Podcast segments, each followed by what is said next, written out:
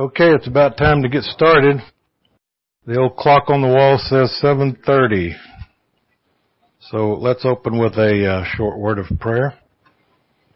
Father, we thank you for the time we have tonight to look into your word and look into your covenant dealings with men and tonight specifically to look at the new covenant and how it is organically related to the covenants that preceded it.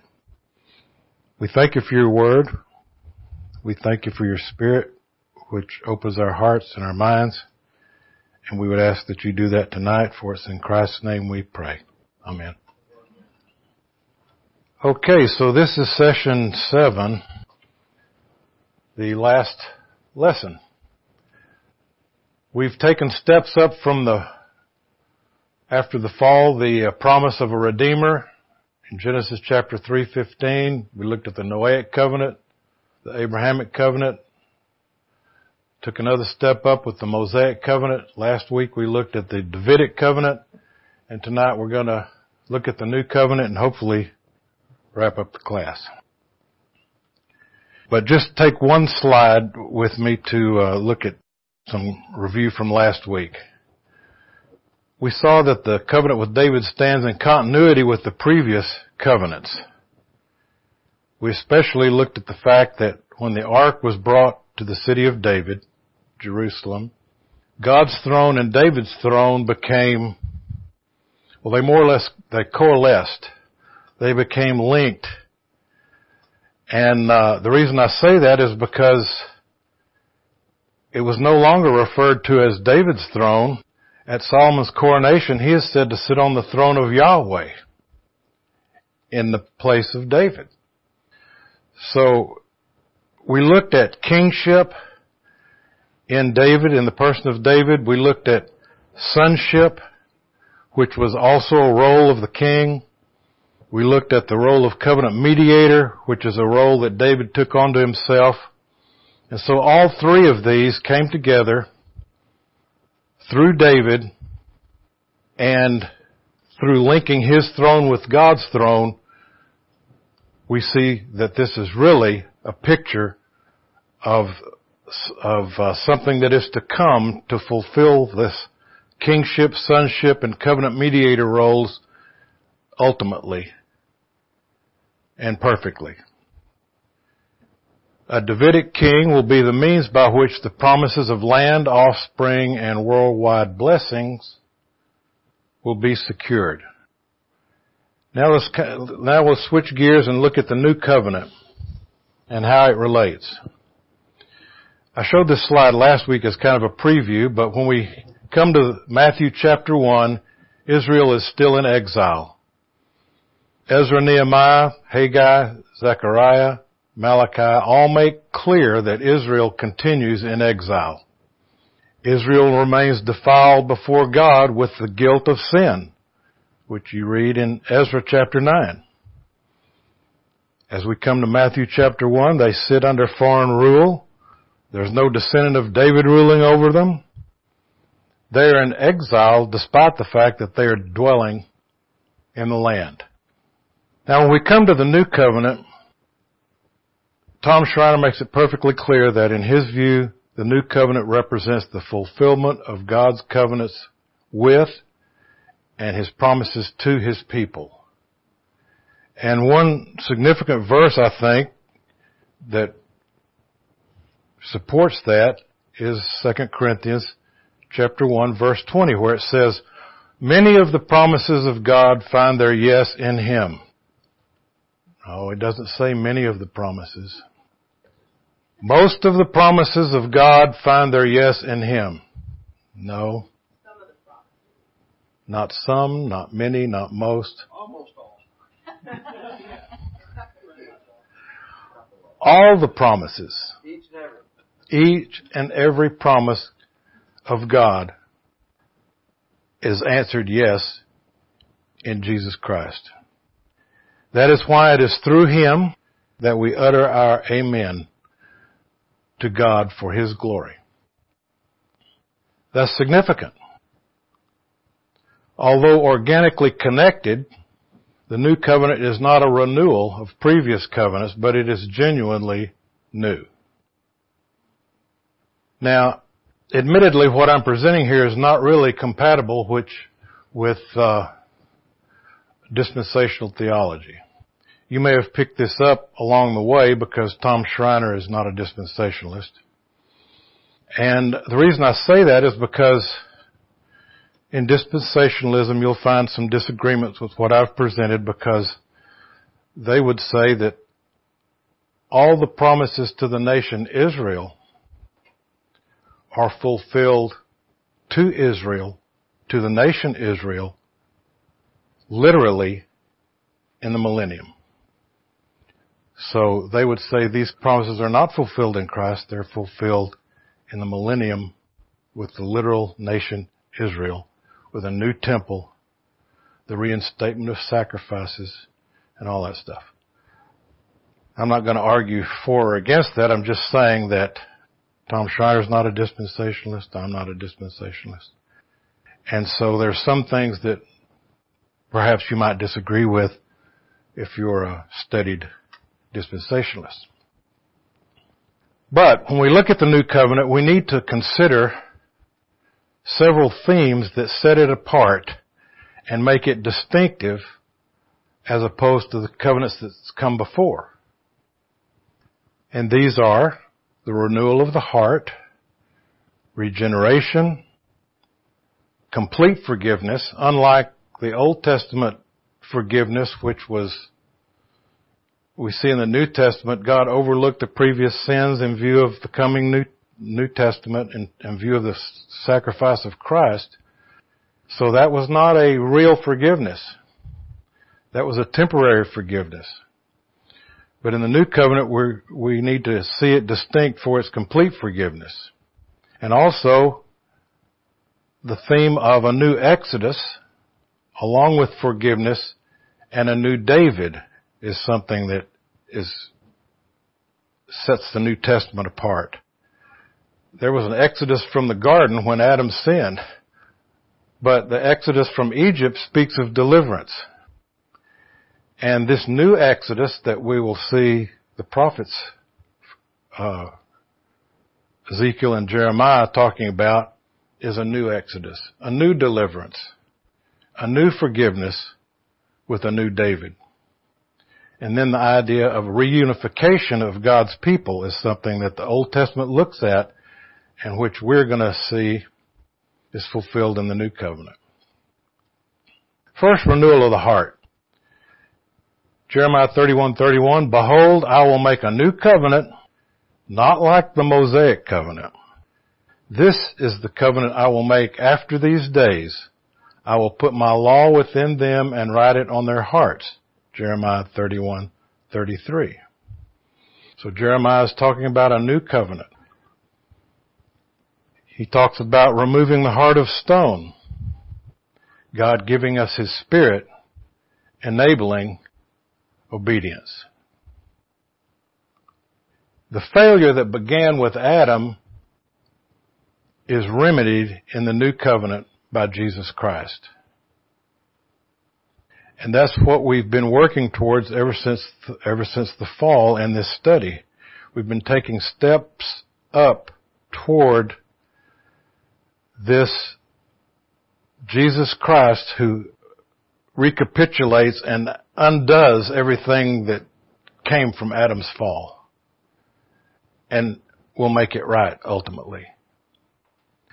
Now when I say that uh, God uh, removes our heart of stone and gives us His Spirit enabling obedience, we talked about this before, but uh, Israel didn't have the ability to obey. And I, I made a quote from John Owen, which I thought was pertinent. He said the Israelites had an ulcerous wound they could never heal themselves, for they never hated sin as sin. Their blindness proceeded from self-love. The sin in the garden proceeded from self-love and autonomy. The blindness of Israel is they don't hate sin for the fact that it is sin. They're always looking for a way to get around the fact that sin is sin. But by removing the heart of stone and giving us His Spirit, that enables us, through the power of the Spirit, to obey. The failure that began with Adam is remedied. Now the prophecies of Jeremiah and Ezekiel are fulfilled in the new covenant, and this is talked about in the book of Hebrews extensively, but just to look at Hebrews 8, 6, if you want to look at that, it says basically, but now Jesus has obtained a superior ministry since the covenant that he mediates is also better and enacted on better promises. Now some might say that the new covenant that Jeremiah and uh, Ezekiel prophesied was not a new covenant was not the new covenant for the church in Jesus Christ, it was a new covenant for Israel.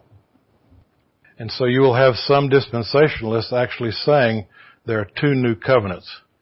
One for Israel, which will be fulfilled in the millennium, and one for the church through Jesus Christ. I'm not going to add too much discussion there to say, except to say that's not the view that I'm presenting and I think the text supports it. The next thing we need to look at, the next theme is the regenerate people. It's quite striking and another way of describing the renewal of the heart. In contrast to the old covenant, every true member of the new covenant is regenerate. Would you, would you agree? 1 John 4:13 says for example, we know that we reside in God and He in us in that He has given us His Spirit. The Spirit unites us to Christ through faith. And the Spirit regenerates us so that we do in fact believe and place our trust in Christ. That's why as uh, Baptists, we look for a profession of faith before we baptize someone into the church. The reason is because we're presuming, based on their confession, that they are regenerate. Ideally, every true member of the new covenant is regenerate, even though we know there's mixed communities in real life. Jeremiah and Ezekiel describe things in a different way, but they both point to the same thing. Now, Old Covenant members were not necessarily regenerate, though the remnant certainly was. Have you ever heard heard it distinguished between the remnant and the, the rest of Israel? In Romans chapter 11 verses 1 through 5 is a New Testament reference for that. And if somebody has it, would you like to read it for us? I don't have my Bible open. Okay, you remember the story of Elijah. And God says specifically, I, I reserve for myself 7,000 that not, they all, all haven't turned to Baal. And then he says, verse 5 again, Al. Says, even so, then, at this present time, there is a remnant according to the election. There is a remnant. There was a remnant in Ezekiel's time, or Elijah's time. There was a remnant at Noah's time. God has always had a remnant of believers through the centuries, through the covenants. And that's what we're referring to here when we say, yes, there was a believing remnant.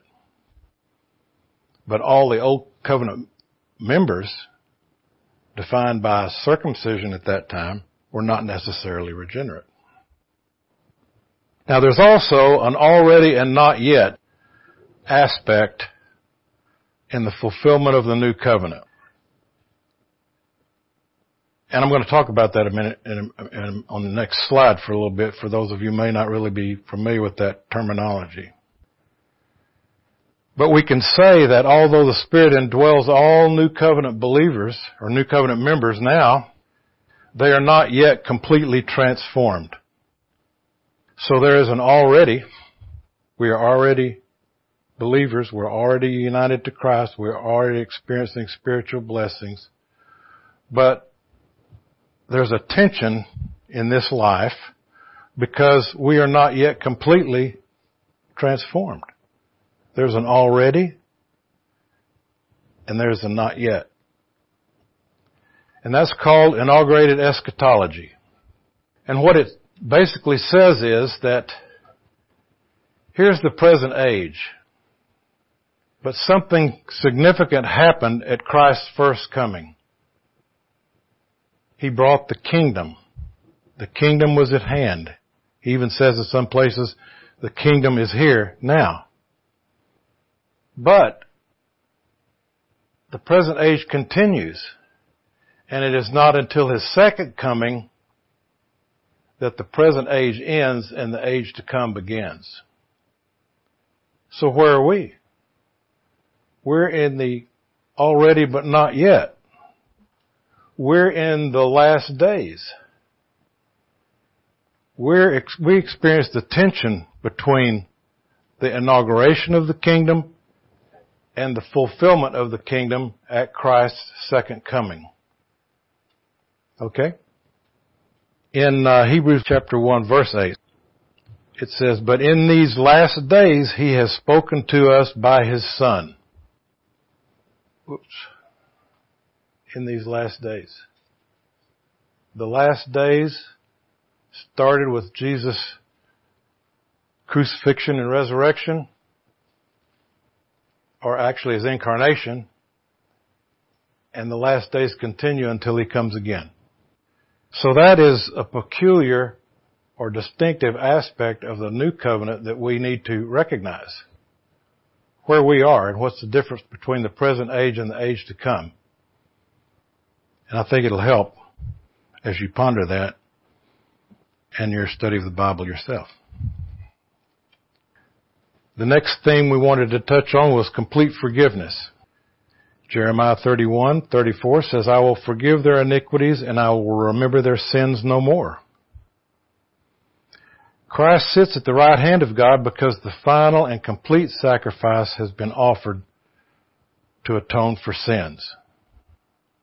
Hebrews 10:12 for example. Christ's sacrifice was offered once, for his death dealt with sin completely and definitively. Now we can compare that with what we see regarding the Old Testament sacrifices. They had to be offered week after week, month after month, year after year. But Christ's sacrifice was offered once and for all. When you say once and for all, that means once and for all time. Once and only once. Paul also tells us that Christ, our Passover, has been sacrificed. 1 Corinthians 5 7. Jesus is the last and best Passover sacrifice. The means by which destruction is averted for who? For those who belong to Him. And His complete forgiveness not temporary forgiveness. Next, the concept of a new Exodus, forgiveness, and a new David that the prophets talked about. Exile and separation from God, as we have seen from Adam onward, is due to sin. Return from exile, meaning restoration to fellowship with God, comes only when there is forgiveness. And Jesus brings such forgiveness. The new covenant is fulfilled in Jesus Christ since he fulfills the prophecies made about the coming David. Now, due to time constraints, I can't really flesh all this out adequately. I would just refer you to Tom Schreiner's book, which is the basis for this class for more discussion. We're primarily looking at Ezekiel and Jeremiah and the ramifications of that. Ezekiel prophesies the unification of the two kingdoms presented by two sticks. Does anybody remember that story? He takes, in the midst of the exile, uh, Israel was scattered to the four winds in 722 BC. 586 BC, the Babylonian, Babylonians carry off Judah to Babylon. And Ezekiel takes these two sticks, and on the one stick he writes a name representing the northern kingdom. On the other stick he writes the name of a representing the southern kingdom, and he ties these two sticks together. And he prophesies. He says, David will rule over the united people and shall be their prince forever. Now, David's long dead. What he's prophesying is a new David. There's going to be a new David who will rule over the united people and shall be their prince forever. And when he says rule over the united people, I take that to mean the people of God. And he's specifically talking about reuniting the northern and southern kingdoms. But we shall see that there is also, according to Tom Schreiner, a New Testament application for that. Schreiner says that the reconciliation of the northern and southern kingdoms is found in the New Testament. And he begins to talk about the Samaritans, the remnant of the northern kingdom. They had remained separate and didn't fellowship with the Jews. There's a history of enmity there. You might remember when the when the uh, Assyrians carried off the people of the northern kingdom, Israel. They took all the best people, took them and scattered them to the winds, and they brought in foreign people and they intermarried. And basically the Samaritans had become looked upon by the southern kingdom as half-breeds. They didn't want to have anything to do with them. The Samaritans even had their own temple at Mount Gerizim. Now it was destroyed before Jesus' time, but if you remember the story of the woman at the well, in John chapter 4 verses 20 through 24, she says, our fathers worship on this mountain. That's where they're standing, near Mount Gerizim. You say we should worship in Jerusalem. And of course he answers her saying, the hour is coming when we will worship in spirit and truth and it won't be here or there. But that's just to say that at Jesus' time, there was still this division. We worship here. You say we should worship there. So, although many Samaritans had believed, if we look at Acts chapter 8, we see a big group of Samaritans had listened to the preaching and had believed, but we're told the Spirit was not given until the apostles Peter and John laid hands on the Samaritans. Do you remember that? I remember because it's odd. Why, why the delay? Well, I, I never had an answer till I read Schreiner's book. and he says the best answer is this. God wanted to ensure the unity in the early church, avoiding any semblance of a Samaritan branch and a Judean branch. So the Spirit's not given till the apostles come and lay hands on you themselves because there's only one church. There's not going to be a Samaritan branch. There's not going to be a Judean branch. And according to Schreiner, this unity and thus reunification of the two nations is seen in Acts chapter 9 verse 31. We're going to look at that. Here's the verse. So the church throughout all Judea and Galilee and Samaria had peace and was being built up and walking in the fear of the Lord and in the comfort of the Holy Spirit, it multiplied. There's the northern kingdom. There's the southern kingdom. And they are joined, the people of God, in this sense, believers in Jesus Christ are joined. The, believers in the northern kingdom, the believers in the southern kingdom, there's one church. And he sees this as fulfillment of Ezekiel, of uh, yeah, Ezekiel's prophecy. Pretty interesting, I thought. Now it's clear that the New Testament writers see the covenant of Jeremiah and Ezekiel as inaugurated with the death resurrection of Jesus Christ. There's a list of verses there we're not going to really take the time, but if you want to concentrate on something, go to the book of Hebrews and look at chapters 8, 10. There's a number of places that complete that thought from the text.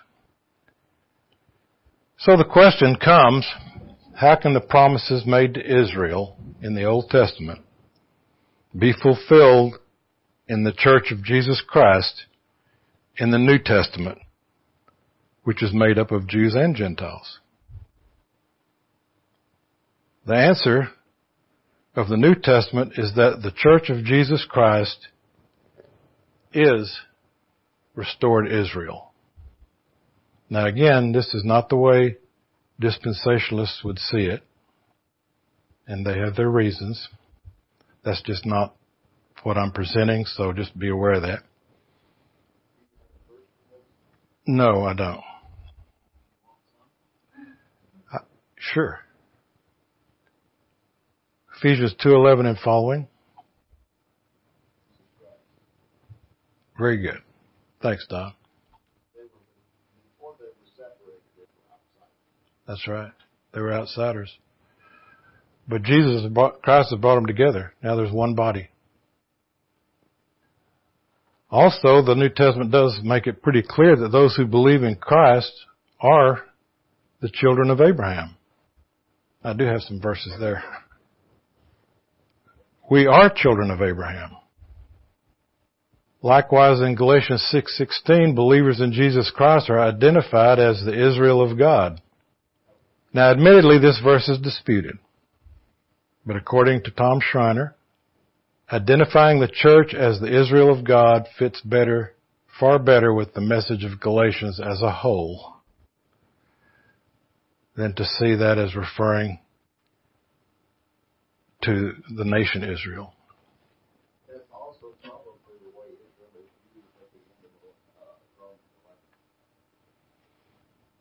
and all and thus all Israel will be saved. Uh, Romans 11:26. Until the time of the Gentiles is fulfilled. And in this manner, all Israel will be saved. Jewish believers and Gentile believers. Right. I agree. I'm just saying there's some that wouldn't. But you are a chosen race, a royal priesthood, a holy nation 1 Peter 2 9. Those are the same exact words that were spoken to Israel in Exodus chapter 19 verse 6. So what's he doing? He's taking words that were applied directly to the nation Israel and he's applying them directly to the church. I don't know how you can avoid it. True Jewishness and true circumcision are matters of the heart. Hence, Gentile believers transformed by the Spirit are true Jews. Romans 2 verses 25 through 29. I'll just read verse, chapter 2 verse 29. But a Jew is one inwardly, and circumcision is a matter of the heart, by the Spirit, not by the letter. His praise is not from man, but from God.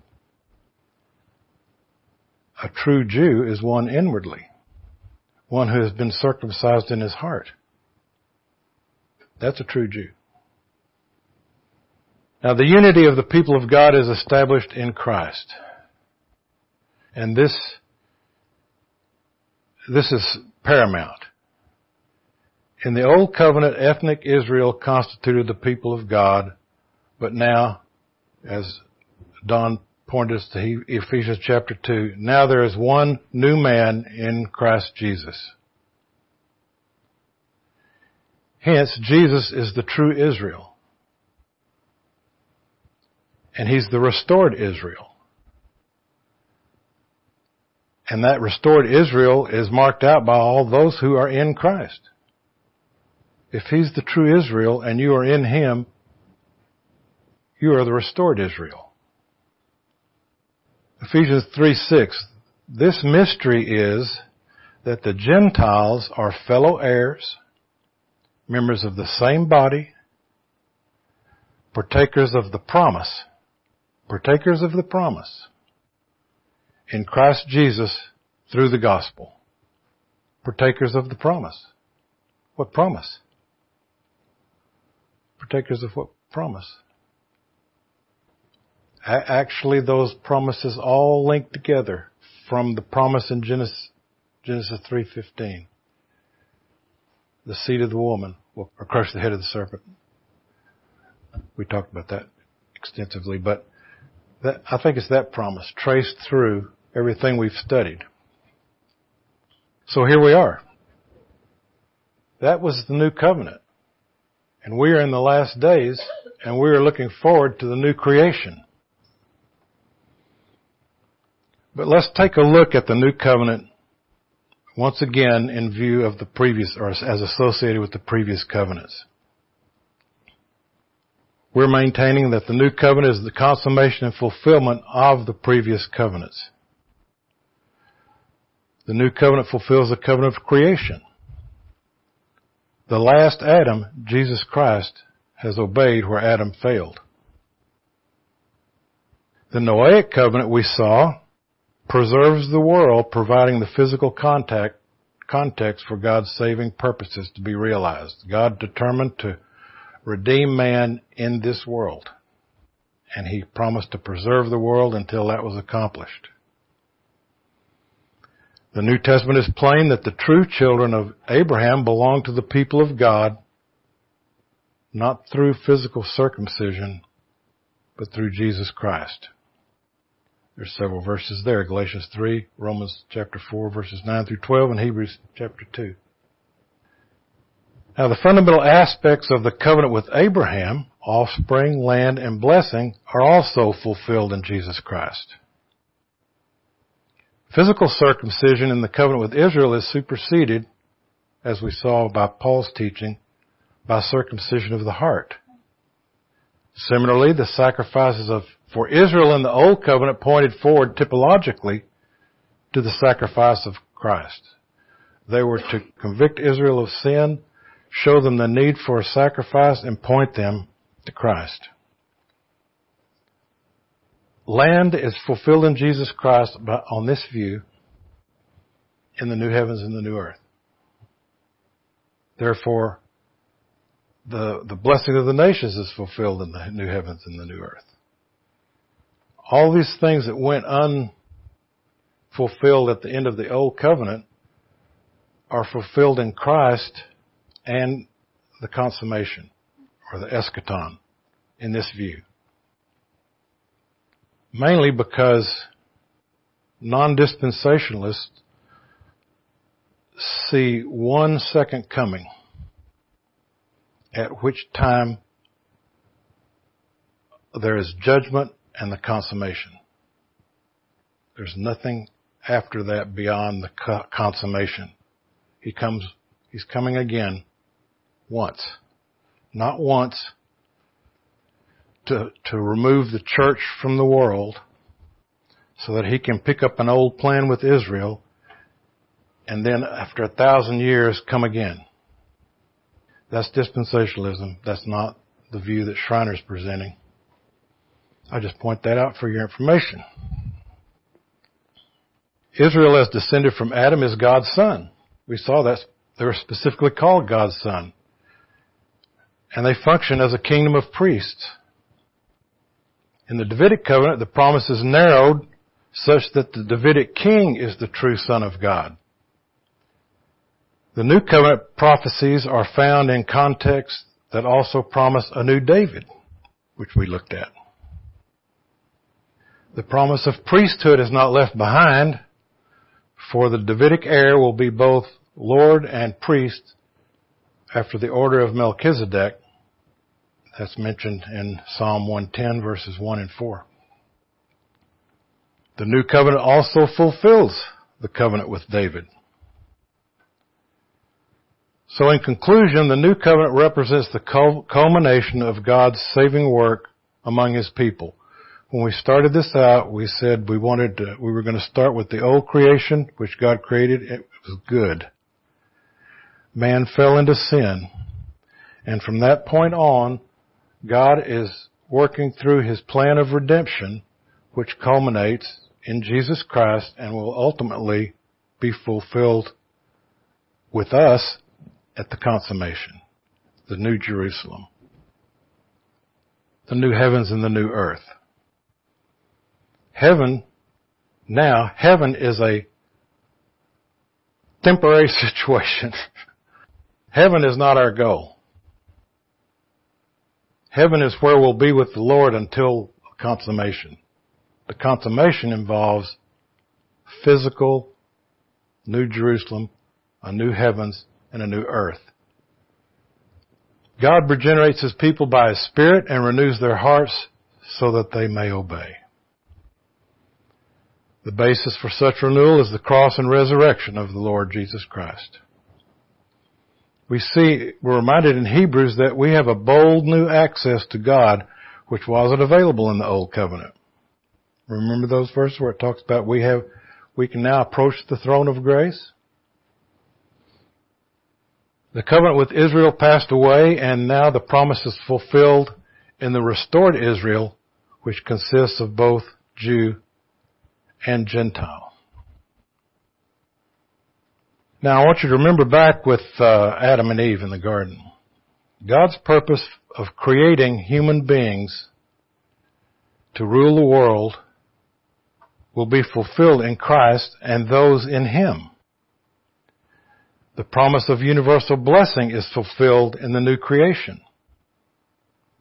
The promise that David would not lack a man on the throne is fulfilled on Jesus Christ, the eternal person. The eternal King. The eternal Son. The eternal mediator. And two verses we looked at earlier, Beginning with Moses and all the prophets, he interpreted to them in many of the scriptures the things concerning himself. There you go. It doesn't say many of the scriptures. It says all the scriptures. And again, for all the promises of God find their yes in Him. They're answered yes in Him. Amen? So let's look at Revelation 21 verses 2 through 3. And I saw a holy city, New Jerusalem, coming down out of heaven from God. And I heard a loud voice from the throne saying, Behold, the dwelling place of God is with man. He will dwell with them and they will be his people, and God himself will be with them as their God. The Emmanuel principle. So, when we look back at Adam and Eve, after they had sinned, in Genesis 3:8 it says, God was walking in the cool of the day to meet with them. That was the, that was the habit for Adam and Eve. Can you imagine walking with God face to face in the cool of the day? That's one of the reasons God created man. So he could commune with them and be with them. And they could be with him. And here in Revelation 21, he will dwell with them and they will be His people. What He wanted to happen with Adam and Eve as they multiplied and filled the earth will happen in the consummation and He will dwell with us. Scott Swain had a quote that I thought was appropriate. He says, we have forgotten what makes the renewed creation worthy of our ultimate longing the unmediated presence of the triune God. Oh man. That's, that's what we have to look forward to. Come Lord Jesus. So let me just recap. We said at the beginning we wanted to show that covenant is a central theme of scripture. And I hope that we have. The covenants are organically linked. They're not separate stories in the Bible. They're linked. Adam, Noah, Abraham, Israel, David, and Christ. So linked there could be a pun. They're linked, linked, linked. The covenants indeed form the backbone of the storyline of scripture, which was what Tom Schreiner's aim was in his book. To show that the backbone of the storyline of scripture was there in the covenants for us to see, and it helps us see from the original creation to the new creation. The covenants tell you the story. And all the different books of the Bible, once you, once you grasp the story, you can see where those individual books and individual stories fit in God's plan of redemption from the fall to the consummation. Covenants indeed help us see the harmony and unity of the biblical message. And I hope it has. I hope it does. I hope it continues to provide us a way of seeing the harmony of the biblical story. So let's close in prayer. Father, we thank you for this class, this seven week class. We thank you for those who have been tenacious to attend on a Wednesday night. We ask, Lord, that you would reinforce the truths that may have been spoken and if there was any chaff, that you just uh, dismiss it from our memories. But sear the truth in our hearts and in our minds. And through that, bring us closer to you through our Lord Jesus Christ. For it's in His name we pray and in Him we have our hope. Amen.